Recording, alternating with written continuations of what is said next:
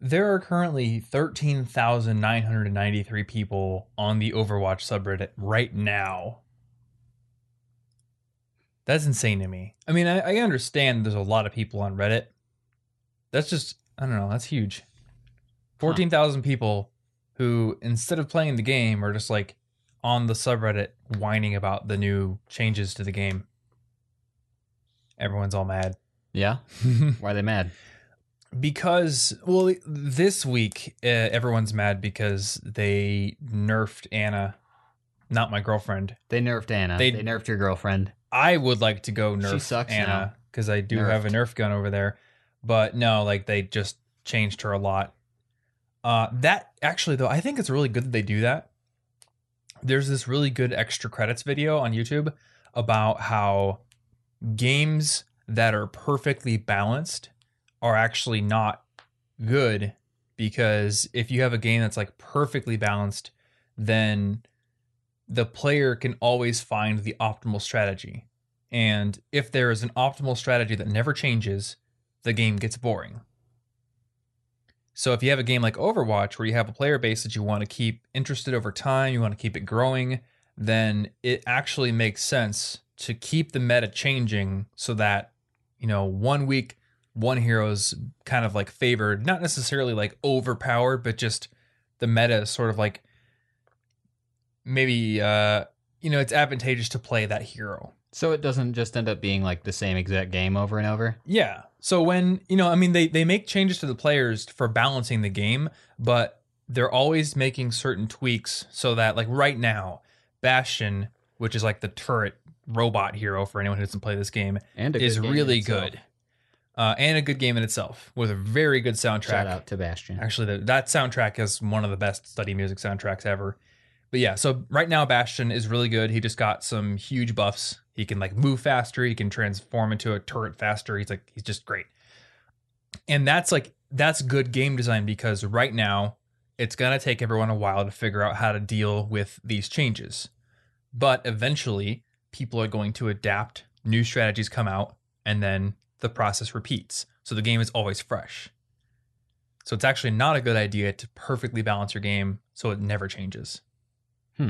And I think that's that's kind of what happened with like Marvel vs. Capcom 3. Some people were telling me because I don't play it too much anymore, but there's like you, there's like kind of a straight up never changing hierarchy of heroes that are top tier and people pretty much play like these group of heroes and Oh yeah. the ones that are bad like they don't get played at least Yeah, in tourna- suppo- tournament levels. I suppose that that does make sense. I do see that in fighting games. Like Mhm. even in Smash, it's just like in uh yeah. in the old ones. I don't even remember which one, but it was like everybody was gonna just play Fox because Fox was gonna win. Well, everyone was playing um like Project M at Evo and stuff, I think, Oh yeah. because that was like the fan Forgot the fan Project made M. version that this is like continuing version of uh Melee, I think. And it was like breathing new life into Melee, which people love. I don't know why people don't like Brawl versus Melee because I'm not into Smash that much, but it's kind of that same that same concept there. So I just I think it's cool that they're constantly tweaking the game to give people new challenges and letting the meta shift and evolve lots and lots and lots. But yeah, not uh not particularly on topic, but I had to find something to not to talk about that wasn't Zelda. On video games by Thomas Frank. I, that's what this podcast is though. Yeah. It's like half a disguised video games podcast. At least when Hey, we're when we we're used- thinking we about video games. Actually, play games on the podcast. That's true. That's a thing that that a lot of people probably don't know. that happened a couple times a long time ago. That's how you became a co-host. Yep. That was like the genesis for you. Ooh. It was like the original five questions. Yeah, and good magic card. Oh, yep. Just referencing a um, bunch of good stuff. Hell yeah. But yeah, that was like I don't remember what episode it was, but way back in like the twenties, we had the first five questions episode, and it was just The us roaring playing. twenties. Are you a flapper? I was a flapper back then. Ooh, that's great. but yeah, that was that was fun. Those good times. But we did find it a little bit difficult to answer complex questions and also play difficult video games. Yeah, I think the worst one that we played was Worms yeah, because we're trying to be all strategic and also answer tough questions. yeah. It's pretty difficult. Bad balance. But if anyone is interested in that kind of thing, we're probably not going to do it on the podcast much, if at all, anymore. But occasionally, I do live stream a video game on YouTube and take questions, and that's fun to do every once in a while. Cool. Uh, it definitely makes me worse the video game, but I usually choose a game like Enter the Gungeon where, you know, I, I won't choose a game like Overwatch where I will just get totally destroyed by everyone else playing. yeah, you I'll just, just get play- really mad. Yeah, I'll just play Gungeon where at least like the first couple of, of levels are not that hard, so I can get through them. It's kind of entertaining to watch, and I also have a little bit of mental um, reserve to think about the questions. Yeah. We've got three questions today, and because we are not playing video games, we can think about these fully. And uh, the first question reminds me of myself, but it also reminds me a bit of you. Yep. So I'm going to go ahead and read it. So the question is uh, so for about a year now, I got this idea that I need to be working as much as I possibly can. So I figured I should push myself as hard as I can and keep myself just on the verge of a breakdown slash complete burnout. Hardcore. This is this is going starting out well. so far this semester, I've done the best that I've ever done productivity wise, although I have not made things quite as structured as I would like. And as a result, I think I can feel a bit of burnout coming along in the next few weeks. Right now, I'm trying to go to school full time, majoring in physics, working 16 to 20 hours per week on the weekends as a server, getting fluent in Spanish, and starting to learn Russian and German, doing flying lessons. I guess so. That's pretty cool. Like flying a Cessna, oh, yeah, I guess Yeah, it's cool. That's pretty cool. looking for scholarships and study abroad programs, starting a rather eclectic blog concerning mostly higher level math and physics, um, main, kind of like college info geek for STEM students. So the question is, am I trying to do too much? I liked this question because he mentioned, um, or I guess she, I don't even know, could be she. I don't have no idea. They mentioned, it's weird how like they has become a singular pronoun. I like it. There's a bunch of people on It the internet who's like, no, we have to keep they to be a, a, a plural pronoun. But like, what if you don't know? Language is evolving. What It if is, they, yeah. what if they don't what if it's like an anonymous source Yeah. and you got to be like, "Well, they said." If you just say, "Well, she said," now you know it's a girl. Thanks. You just statistically hurt the anonymity of that source. It's true. Yeah. I don't know. it works. it I like using they. I mean, there are certainly evolving. there are certainly some. I mean, you have some ambiguity between singular and plural, so that is a downside. You have ambiguity in a lot of languages. Context usually solves it. That's very true. Yeah. Well, I think the context here is not that multiple people sent us this exact weird, crazy schedule, but I did like how they said get fluent in Spanish and start learning Russian and German because that is very reminiscent of Oh, yeah. a certain someone I might know. I may have studied like five languages in college. I may have. Wasn't it your senior year where you were like, "Yeah, I'm gonna, I'm gonna study up so I can get my what was like my B one in Spanish, but also was, start uh, uh, it was, uh, German and Chinese well and French." in senior year? I wasn't doing as much because I messed up my ankle and couldn't walk. Mm. and I was just like, I'm done with this. I'm going to graduate. But junior year, I took Chinese and German while maintaining and improving Spanish and French and studying a little bit of Japanese on the side. Insanity. And it was, it was a mess. It was a very highly scheduled mess. Okay, so tell me about your experience with doing three languages versus like now, because now you're just maintaining Spanish, right? Yeah. Off and on, I do something in, in French slightly, but I'm not exactly trying to maintain it all that much just so that I don't forget everything. Right now, I'm just messing with Spanish because, well, I'm not in college anymore. I have things I want to focus on, and I just don't need the other languages in my daily life right now. Mhm. I envisioned myself traveling a lot more and maybe teaching English somewhere, which is why I was studying those things. Yeah. And I might do that later, but I can pick up the languages later. Right now, I'm busy doing other things. But it is very difficult to learn several languages at the same time, especially if you're, say, beginning in two different languages at the same time. It I would say that it's better to stagger them a little bit so that you get to a certain level where you're comfortable and then you start beginning in a new language Yeah. etc. So that you're not confusing like the color words or something. But it's I'm not going to say it's impossible, but it's very difficult. And this also applies to this entire list in general, but one of my favorite books, Essentialism, has this wonderful illustration that kind of gets this point across and you've Mm. got well on one side you've got a circle and you've got a bunch of arrows pointing out of it in all directions. It looks kind of like a sun.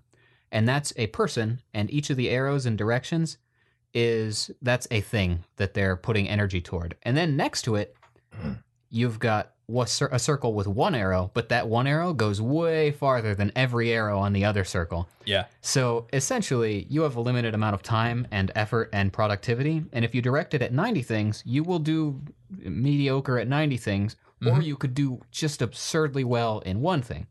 So I'm not going to say you can't do all these things. And the, even those three languages by themselves is already like quite a bit. That's a big challenge in itself, Yeah. like not regarding the rest of this. Especially since Russian and German are quite different than Spanish. Yeah, it's it's a huge huge thing. But the more you take on like this, the less you can give to each one. And I decided that since I'm not using the other languages, I want to focus on Spanish because I would rather be really really really good at Spanish right now than kind of all right at a whole bunch of languages. Yeah.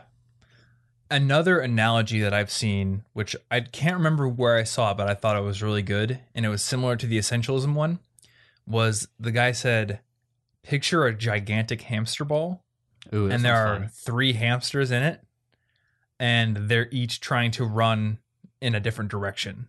oh, like the oh, ball that's fun. goes nowhere. So picture one with 90 hamsters inside it, and they're all just going crazy and they're eating each other and they're running in every direction. Well, this is now just pandemonium. it's pandemonium. This is awful. Well, at the end, one hamster will reign supreme. It will have eaten all the other hamsters and gained their power, become Super Saiyan hamster. Well, in this metaphor, that's just you dropping stuff to focus on one thing. Yeah. And that so hamster eat, will survive. eat all of your weak hamsters. Eat the weak hamsters. Become Super Saiyan Hamtaro is what I'm saying right now. yeah, eat the weak hamsters. That's the But- new eat that frog. But yeah, but if if all your hamsters are trying to run in opposite, opposite directions, the ball goes nowhere. Whereas if you have all of your hamsters banding together and going in one direction, then the ball will go somewhere and faster than normal. Yeah. And and big progress feels better hmm than like when I was doing that, I was constantly feeling like I wasn't doing well enough in any one of the things, which hurts my confidence, hurts my pride and motivation. But feeling really good at one thing, you you notice when you're getting better. You notice the success that you're feeling. Yeah. Now I do want to contrast this with the general like the general goodness of exploring and doing a lot of things, especially when you're early in your college career. Yeah. I think that's good. So what I want to do is I want to I want to break down this specific schedule that this person sent us because on paper or in bullet list form it looks like a lot. But when I think back to my time in college, I was in college full time. I majored in MIS, maybe a little bit easier than physics, but still a full time major. I was working 20 hours a week, not 16 ever, it was always 20. But I was working at the IT center, so I did have at least my first year and a half, I had some downtime at work that I could work on homework. But then I actually moved over to the web development center and I worked 20 hours a week and I had no downtime there. It was all coding for the job. And then I was doing clubs. I was also looking for for scholarships. I was like the web developing officer for the business council. I was in guitar club and I was also running this blog. So, for the most part, I think what this person is trying to do is ambitious and it is stressful, but it's doable. Yeah. The real um the real thing that like stands out as a red flag to me is that they're trying to learn three languages at once. I think that's like the one thing that it's questionable I here. I would say that's the hardest to balance. yeah, that's really tough to balance. If you take that out, I think this is doable. Yeah, I think it's totally, you know, looking for scholarships and study abroad programs, that doesn't take too long. Uh, I have no idea how long flying lessons take, but I would imagine that That if you're paying like for flying lessons, it's probably like, yeah, it's like a class, or you, you treat it like a class. You probably go to the airfield, you're up in the plane for what, half an hour or an hour, you land. So you could Yeah. just treat that like another club you're going to, basically. And then with a blog, one of the reasons that I ever started a blog is because I knew that I could I could invest as much or as little energy and time into it as I wanted to. Yeah. Now, later on when it became successful and I was like, okay, I want to make this a job, then I had to act like a professional and I had to get on a publishing schedule. But at first, you can go look at the history of College Info Geek. There are some months where I posted like 6 times, there are some months where I posted 2 times. And that's reflective of how busy I was in college. Yeah. So that's fine. But I really think like this whole trying to learn three languages thing reminds me of when you and I used to do those pick four notebooks and we would commit to doing six weeks of progressing every single day on four different goals. But like the first time we did it, it was four goals on top of class and work Yeah. and everything else. So it's like, Yeah, yeah, so I'm going to commit to got, like, four things. 10 minutes every night. And if I can't remember exactly what my four goals were, I probably have the notebook sitting around there somewhere. But I think I had like working on an iPhone app and learning Japanese and two other ones that were equally challenging. And when you're trying to do four things a day, in addition to all of your other things, you never make any progress. Yeah. Like I'm sitting here not fluent in Japanese. Now that's not the only reason I'm not, but I definitely could have been spending more time focusing on Japanese if I hadn't been trying to do three other things at the same time. Yeah. And I, d- I don't want this to be, even with the languages in there, I still think it's possible. And to be honest, my schedule was also very similar to this because Yeah, we both have this problem where we try to take on 9,000 things at once. but we can right see now, that I've got like four projects on the side that I'm trying to work on, and in addition Yeah. to a whole bunch of other stuff. but we can see this person has clearly said in their question like Yeah. I feel burnout. I would I say- keep myself on the verge of burnout and complete breakdown. sound good. like don't do that to I would, yourself. I would say that you shouldn't be on the verge of complete breakdown at all at all times. Yeah, when I no. did all these things, when I was learning like five languages and I had polyglot, I was running a blog and I was doing stuff and full time I was working and having class. But Saturdays were never touched by anything. Mhm. There there has to be a break. You can't always be working. You're gonna go insane.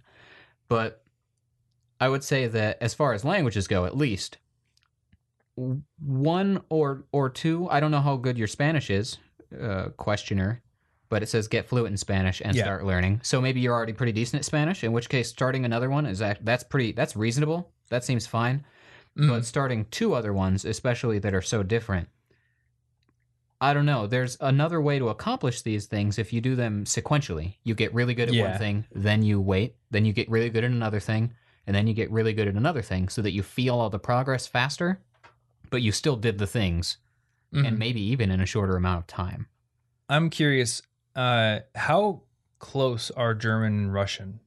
I, I know I know Russian uses a totally different alphabet, I- but I don't know 100%, but I would not imagine very close. I- Okay. I, don't think they're very close. because I, I would imagine Russian They are both and German are probably more similar like than like if, yeah but- Spanish and French. But like, I don't think they're all that similar, at least to my knowledge. I haven't studied Russian in the slightest. I know nothing about Russian. okay, yeah, I know. All I know is they use a different alphabet, so I yeah, can't that's even. all I got. I can't read it. Can't sound it. Even sound it out. I don't think it's all that similar, but who knows? Maybe Okay. it is. Yeah, because I mean, you. So it's almost a similar situation to where you were doing Chinese, which is very, very, very different than German, which is still quite a bit different than Spanish. Yeah, Like, yeah. Spanish tough. and French were similar, but the Chinese, Japanese, German did not have a lot of helpful connections for me, other than like the obviously the Chinese characters. But you pronounce them way differently, and that's basically it. yeah, and if you're doing two languages, um, also ask yourself like, why are you doing those? Because I remember you telling me like you were trying to learn so many languages because you had this idea of like a personification that you wanted to embody. Like I wanted to be a polyglot. Yeah, I wanted to You be know? a traveling, traveling polyglot blogger kind of guy, and that's just my my idea of what I wanted to do changed. Yeah, and there's, there's nothing like wrong with that, but No, it's it's awesome if you overcommitting it. yourself to too much work and daily practice for for embodying a role is not always like you have to be careful about that. Good example. One of our friends was majoring in computer science and not doing well in computer science. And we kept trying to get him to change his major. And eventually one time I asked him I'm like, "All right, dude, let me ask you honestly, are you majoring in computer science because you really truly care about, you know, sitting around in an IDE and debugging code and learning how to write object oriented methods and all that kind of stuff and you really care about making software or do you have a cool role in your mind that you think would be cool to be? Do you want to be Tank from the Matrix with like a zillion monitors and be coding like super fast? You know, and be like that kind of cool hacker and uh, he's like, Yeah, I think it's kind of the second one. So I want to be a superhero.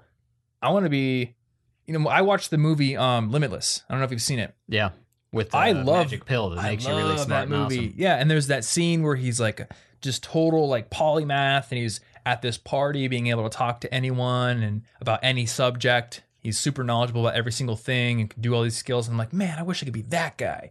But how much do I actually care about doing some of those things? Versus how much do I care about how cool it would look if I could do some of those things? Yeah, Yeah. So I'm not saying that like that is your motive for learning Well, Russian they and German. personal connections to both Absolutely. Russian, German, and Spanish. Maybe you got don't know. family in all those countries, and the, if if so, that's awesome. But just make sure that your reasons for doing something connect to actually wanting to do that thing at some point. Yeah, it's got to be more about the daily aspect hmm of honing and having this skill more so than the title. Yeah. And, like it's not about an endpoint; it's about your everyday, whether That's, or not you're uh, happy with something. That's why I like how Benny Lewis puts it in his book, where he's like, I am learning languages to be able to experience culture. I want to be Yeah. able to communicate with He's people doing in a it country. because he's like meeting new people and doing a bunch of stuff, yeah. and he forgets some afterward. He's like, "That language, cool." But I'm gonna let that fade, and Mhm. that's fine. Just like I've done with uh with a few of them. I know very little Chinese, Japanese, or German at this point. Yeah. For, I've Most of forgotten it- most of Most Japanese. of it is faded, and that's totally it's totally fine. Yeah, and I mean with the spacing effect, I know that if I studied, it would come back quicker. Uh, it did with guitar. Like I, I went years without playing guitar, mainly because somebody stole my effects pedal, my amp back in college. they didn't steal my guitar, weirdly enough, but they did steal the amp and the effects pedal. They they thought you wouldn't notice. I guess. Well, I, I had put all my stuff in a storeroom because I got hired as a RA, and I was like, all right, well, I'm going home for the summer, but can I just like store some stuff in the storeroom of the dorm that I'm going to be the RA of? And they were like, yeah, that's fine. The maintenance guys were like, it'll be totally safe in this locked storeroom. And I get back at the beginning of the next semester. Uh, my effects pedal's gone, my toolkit's gone, and my amp is gone. And awesome. I could tell that somebody had stolen them because the storeroom had been well, I don't know, I don't know broken into is the word. I think it had just been left open, but there was like spray painted on the wall, like we were here. So I don't remember what it said. I remember Wow. the names, but like it was like it was like Bob was here, La la la. and it smelled stuff. like weed. So people just went up into the storeroom, hot box for a while. That is the and then stole my safest stuff. yeah. Well, that that sucks. That's a sad story. It is a sad story. I got that that effects pedal from a pawn shop for seventy five dollars, man. But yeah, long story short, because I lost my gear that made my guitar sound awesome, and you know what? The other thing is they stole my guitar stand. That's the but big the one. guitar. The- Not the guitar. I may, you know what? I probably had taken the guitar home Huh. actually. But th- I think the big thing is they stole the stand. So up until that point, I had always had my guitar sitting out in my room on the stand. So when I came into my room, I could just grab it and play it, and I would often play, probably once a day at least, because it's just there and it's so easy to just grab it, bam. Now it's up in that, it's just zipped up in a fabric case in my closet behind a bunch of clothes. So to play it, it only takes like, you know, 30 seconds to get it out, but it's still kind of an effort to get it out. And I think you like won't do it mindlessly. there's always that friction, right? yeah. There's something called the 20 second rule. And in fact, there's there's a Chrome extension, I forget what it's called, but it's like instead of blocking sites, it just creates a 20 second wait time to load a site. Oh yeah, I had one like that I forget what it's called. It's like something book. Crackbook. Crackbook. Yeah, it's Crackbook. Um, it just makes you wait 20 seconds to load Facebook because there's this theory that if you have to wait for something long enough, you won't do it. Yeah. And that can be used either for good or for bad. If it's for a good habit, you want to eliminate that 20 seconds, i.e., putting the guitar on a stand so you can grab it immediately. And if it's a bad habit, you want to introduce that 20 seconds, if not block it altogether. Yeah, because within that 20 seconds, you're gonna be like, "Uh, you're right. What am I doing with myself?" And then you close before it even loads. Yeah, absolutely. But so, you know what? I should probably just buy a new guitar stand. Probably. because it will get there. And then my friend showed me like this. I don't have to buy a new amp because I don't really want a new amp because they're loud. But what I do want is some sort of like interface where I can plug headphones in and still get all the effects and stuff. yeah. And uh, my friend Matt has one, so yeah. I feel like that that conversation had like six tangents, so I forget the Yeah, original bonus. point. This episode's gonna be pretty long comparatively. I think But- it will be. Uh, I guess the point was that you could build your skill back faster now Mhm. which is totally That's true. what it was. If I Yeah. tried to pick back French up and make it, I am confident that in a couple of months I could get right back up to where I was. with Yes. Just a little bit of effort if I need it. If my life says, Martin, you should speak French now, I'll say, now is the time. The Mhm. chosen one will arise and I will learn French again. But you can totally learn all those languages if you want. But I would at least consider if if you have to chop something, consider doing it sequentially. If you're already really good at Spanish and you want to learn one of the others, that's fine. I think two is much more doable than three. Yeah. Just because making fast progress in one of the newer ones is going to feel better and motivate you more. Mhm. But if you hate the idea of cutting anything, there's a book called The Motivation Hacker by Nick Winter where he Oh, like yeah. tackled a billion things all at once. And I think it went well for him for the most part. But Not every single challenge went well, but for the most part, it did. it, it like And I think that's don't know that interesting because he was committing huge, to like a huge but- challenge, and I think there was like a, a lot of like psychological energy there yeah in it, the commitment. it was uh it was a lot about how he kind of managed tackling so many things at once. Yeah. So if you want to do all this stuff, I don't think this is too much, other than the fact that on the verge of a complete burnout seems like maybe it is, depending on I I didn't measure in physics, so I don't know, Yeah. but Speaking of uh, Nick Winter, have you checked out Code Combat lately? no, how's that? So I was like, I was taking some notes for a future video. At some point, I'm going to do a how to code video, and I wanted to look at Code Combat. They have made some really cool progress on that. Cool. Like it's got really nice sound idea effects and this cool. cool. overworld map. Um, I think you actually have to pay now for a lot of the features, but I mean, you got to pay for good games, and a game that teaches you is pretty sweet as well. And they're definitely taking a, they're focusing more on schools. So like the if you go to the homepage, it's like log in if you're a student or log in if you're a teacher, and you kind of have to not hunt, but it's a little less obvious where to log in as just an individual. Because I think like they have realized that selling bulk licenses to schools is probably the best way to go about making something like that profitable. Yeah. Um, but other than the voice acting, which I think needs some work, it's a little as it's as a little rough. voice acting does. like 90% of voice acting is just horrible in everything. yes, they could definitely stand to hire a good Yee. couple of voice actors. Yee. Um, other than that, like I'm really impressed with the progress they've made, and if somebody wants to learn JavaScript, it's a pretty cool way to do it. But yeah, anyway, thank you for reminding me of what the root Yeah. of that tangent was. I was gonna say I picked up guitar a few weeks ago, and not only am I back to my original level of skill, I surpassed it really quickly. Yeah. Like I got back to being able to play all my old songs that I made up faster than ever. And then I went and looked up like I had never looked up the root notes for scales. And once I learned that, I figured out how to play a bunch of new things. I taught myself the Legend of Zelda theme without having to look up a tab because it's basically just like I think it's a minor pentatonic scale. It's just like right on there.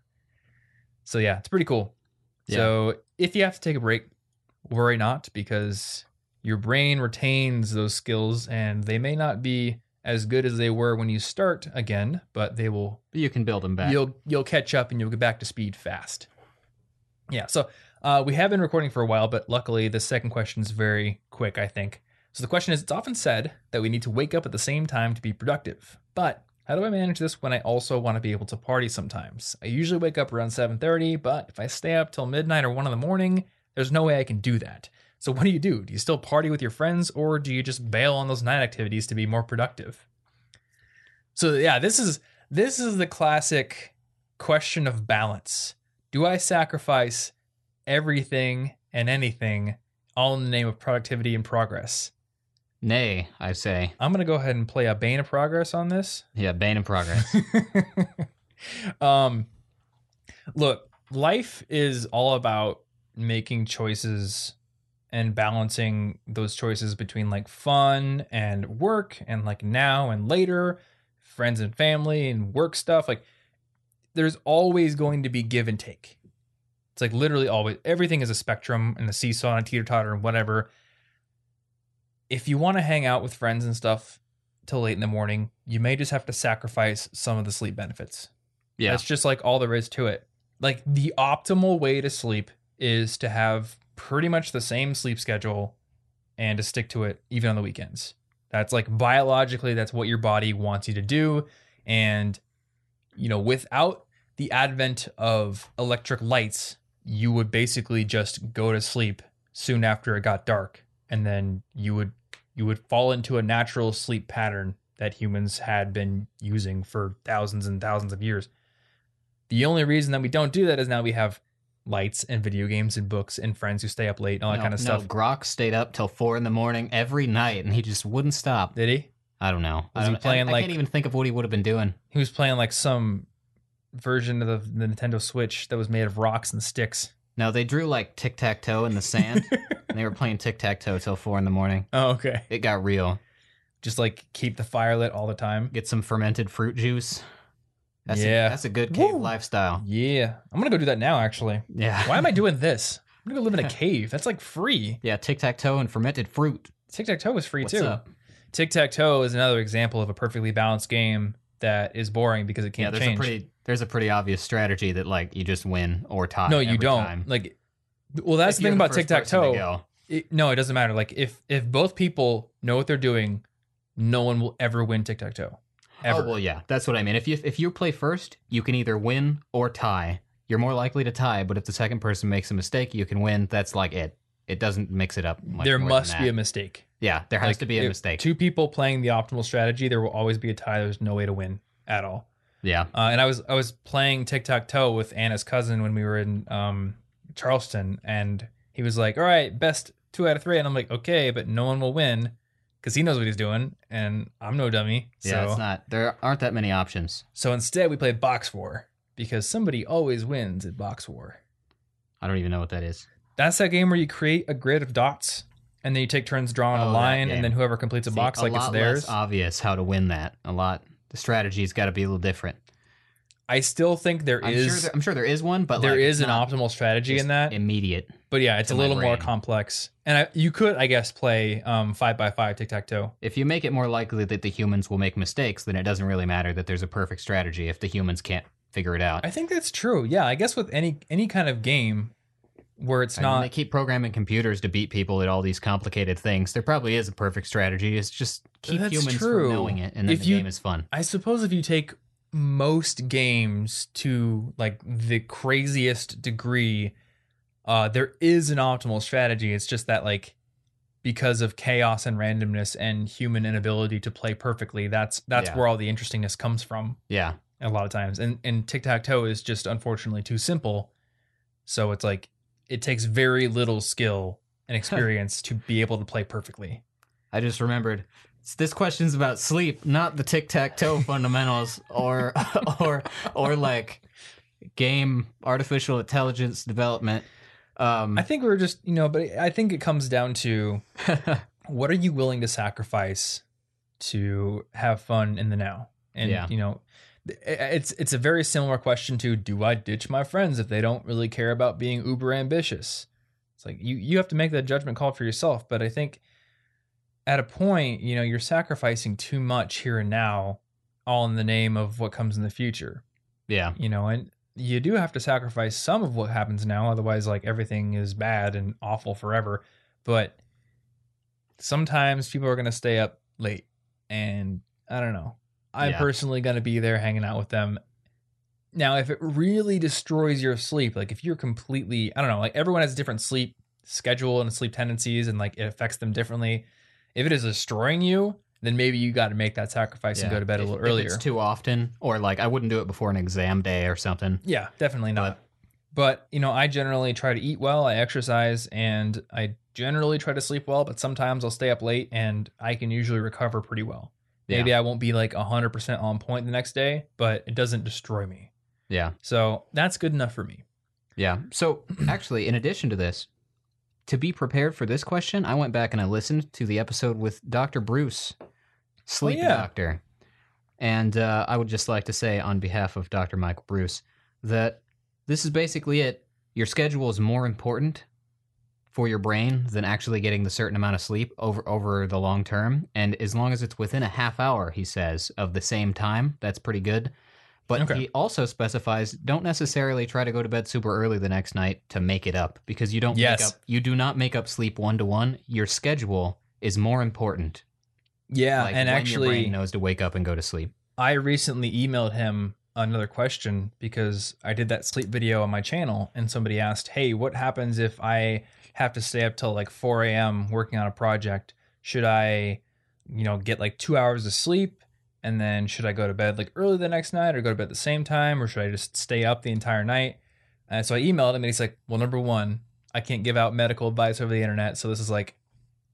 I'm not a doctor, blah blah blah thing. He is yeah, a doctor, yeah, but put all the disclaimers on there. disclaimers, blah blah blah. But he's like, uh, basically, you should get a couple hours of sleep, but get up at your normal time. Don't sleep in, and then just go to bed at your normal time the next night to get back on the schedule. Yeah. And don't operate any heavy machinery on Yeah. that day you're totally sleep deprived. Yeah, it's about the, the schedule is what teaches your brain when to wake up and go to sleep. So if you're gonna Yeah. screw up your schedule for a couple nights a week because you're partying, that's fine. Don't do it every night though, and don't do it before big exams or something. Or it's gonna pay you back.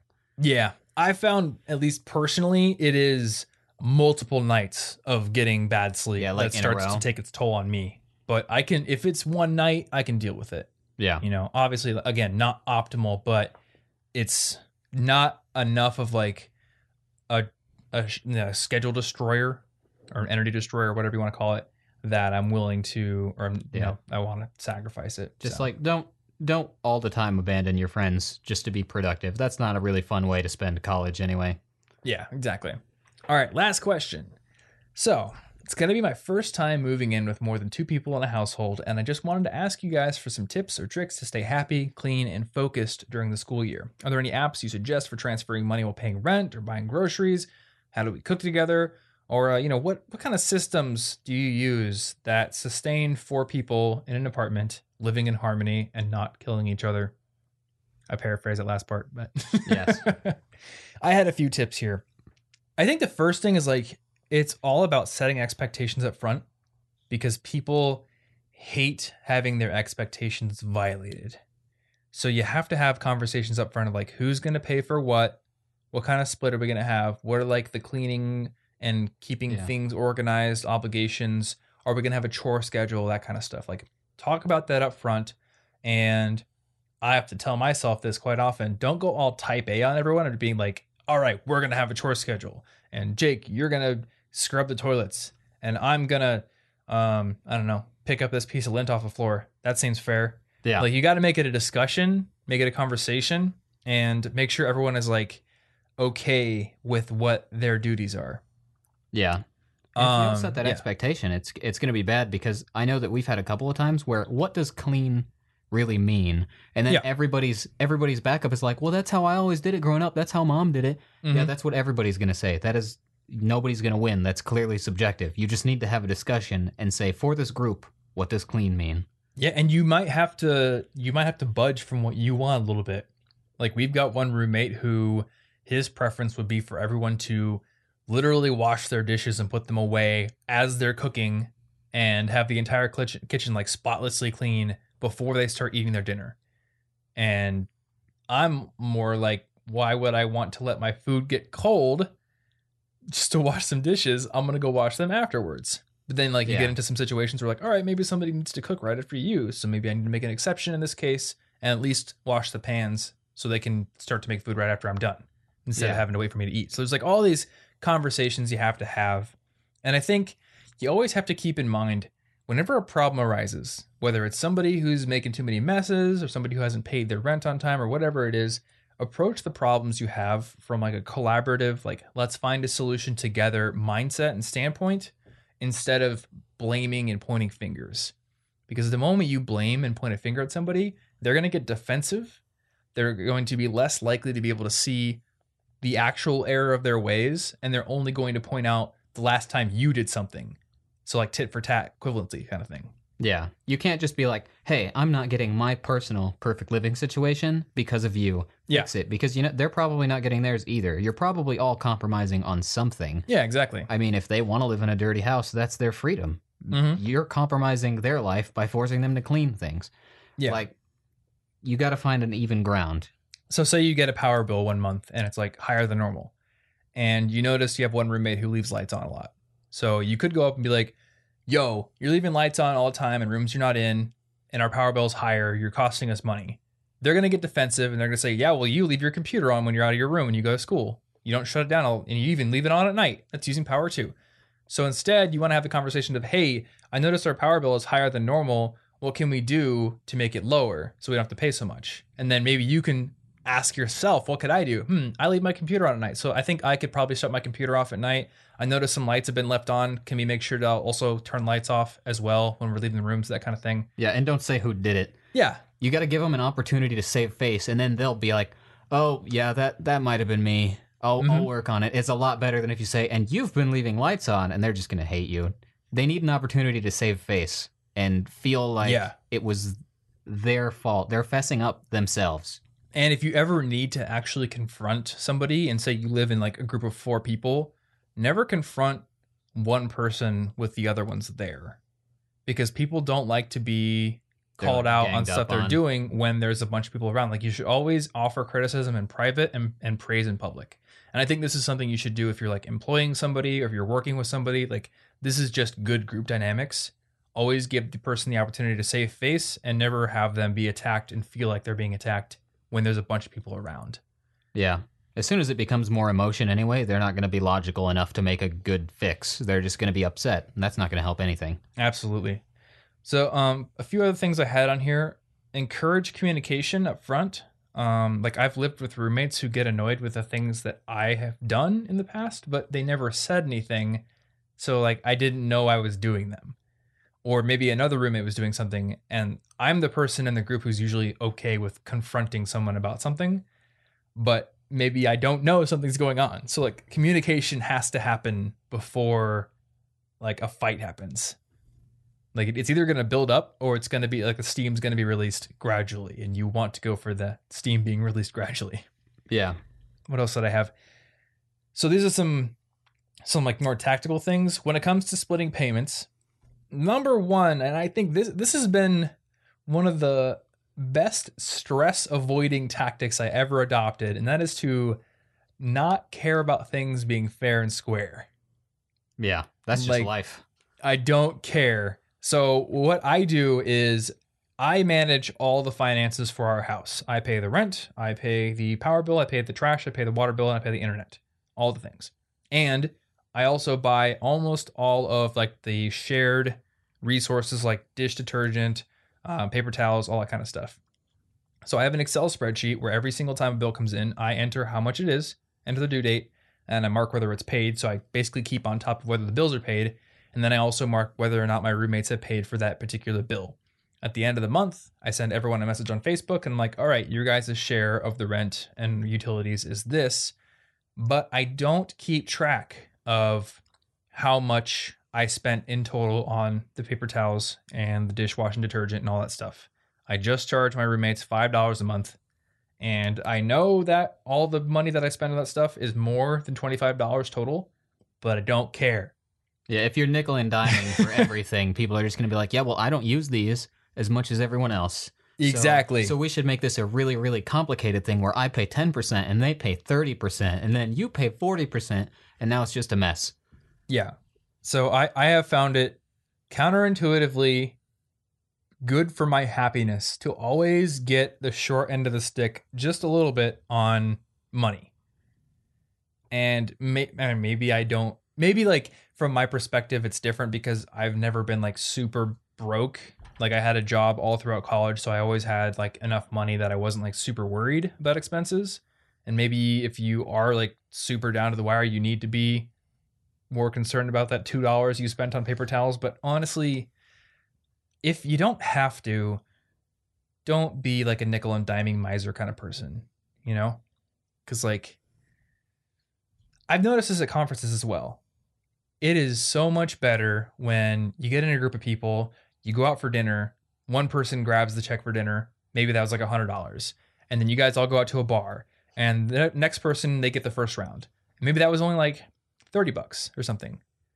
But at the end of the night, like, do you want to be like, oh, well, I actually spent $70 more on that group check for dinner. So can you get me some money? Or do you just like want to just let it be a wash and y'all had a good time?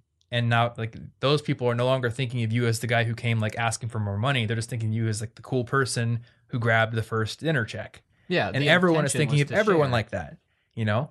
Like it's about the the thought behind it, not the dollar amount. Yeah. So uh, I I have just known for a long time like I'm always going to leave money on the table for something, but that's okay because money is just a tool. And what's more important than money is relationships and being happy and not being stressed. Yeah, and it's really easy to end up not liking your friends if you do these things wrong. Like you'll find out you hate living with a friend. So Yeah. if if you can cut a little stress every once in a while for like a, a dollar or two, a few extra dollars, it's probably better than screwing up a long term friendship because of some laundry detergent. Yeah. On that note though, keep your word too. Like if if you need to borrow money for something or if you're like, "Hey, can I use these eggs in that you have because I'm out of eggs and I'll buy you some more?" Like do those things. Like there's nothing that makes me lose respect for somebody more than when they don't keep their word. Yeah. So do that. And like on the tactical note, if you're looking for apps, um, I think Venmo and PayPal are great for sending money to each other. There's no fees between friends. So Yeah. we use PayPal for all of our rent stuff. And then there's an app on both iOS and Android called Splitwise, and we'll link to that in the show notes. And that is pretty good for actually keeping track of those things. But once again, don't get too don't get too granular with it. Let some bygones be bygones. That's what I say. Yeah. Uh, and you can just use Excel or Google Sheets. That's what I use. But Splitwise is a little bit more advanced and probably easier to use. Yeah. You know, it's especially a good idea not to take it too seriously because if you start to, then somebody else in the group might be like, well, who said you were going to be in charge of it anyway? Maybe I can do this stuff. And then that's no good. See, I'm a control freak, Yeah. so I don't think I could actually there's so deal many with anybody else in there's the so much room in the apartment doing like doing the bills. too far. Yeah, I don't know. that that's my personality though, and I'm very happy that the rest of you guys are okay with having somebody else take care of the bills, because I I physically need to see the check go in the mail. Yeah. I'm just that kind of a person. So I don't know. Maybe if you have two type A's in your group, like you gotta They figure have to that fight out. to figure out who wins. There you go. Yeah, fight to the death, yeah. or to the to the, I don't know until someone gets tired. Yeah. Probably to not the, to the death fight to the because slight fatigue and discomfort. yeah, you want them to keep paying rent. That's probably a good idea. or you could cash into the life insurance. Oh yeah. Make, make sure they have a life insurance policy that for some reason goes to you and not like a family member or so. Well, yeah, there's like the gladiatorial combat That's term the clause. policy. Yeah, the Yeah. clause. That's the word for it. Yeah. If you engage in a fight to the death and they say it's a fight to the death, then whoever wins Yeah, you gets the money. you kill. Yeah. It's like Riddick up in here. Yeah. Bam. Nature's claws. That's what it's called. There we go.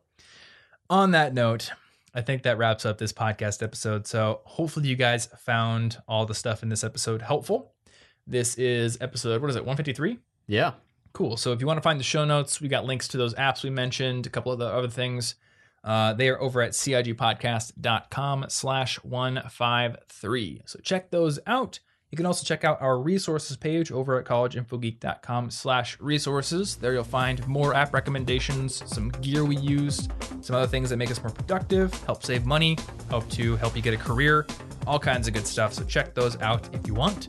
And otherwise, we will see you in next week's episode. Stay cute.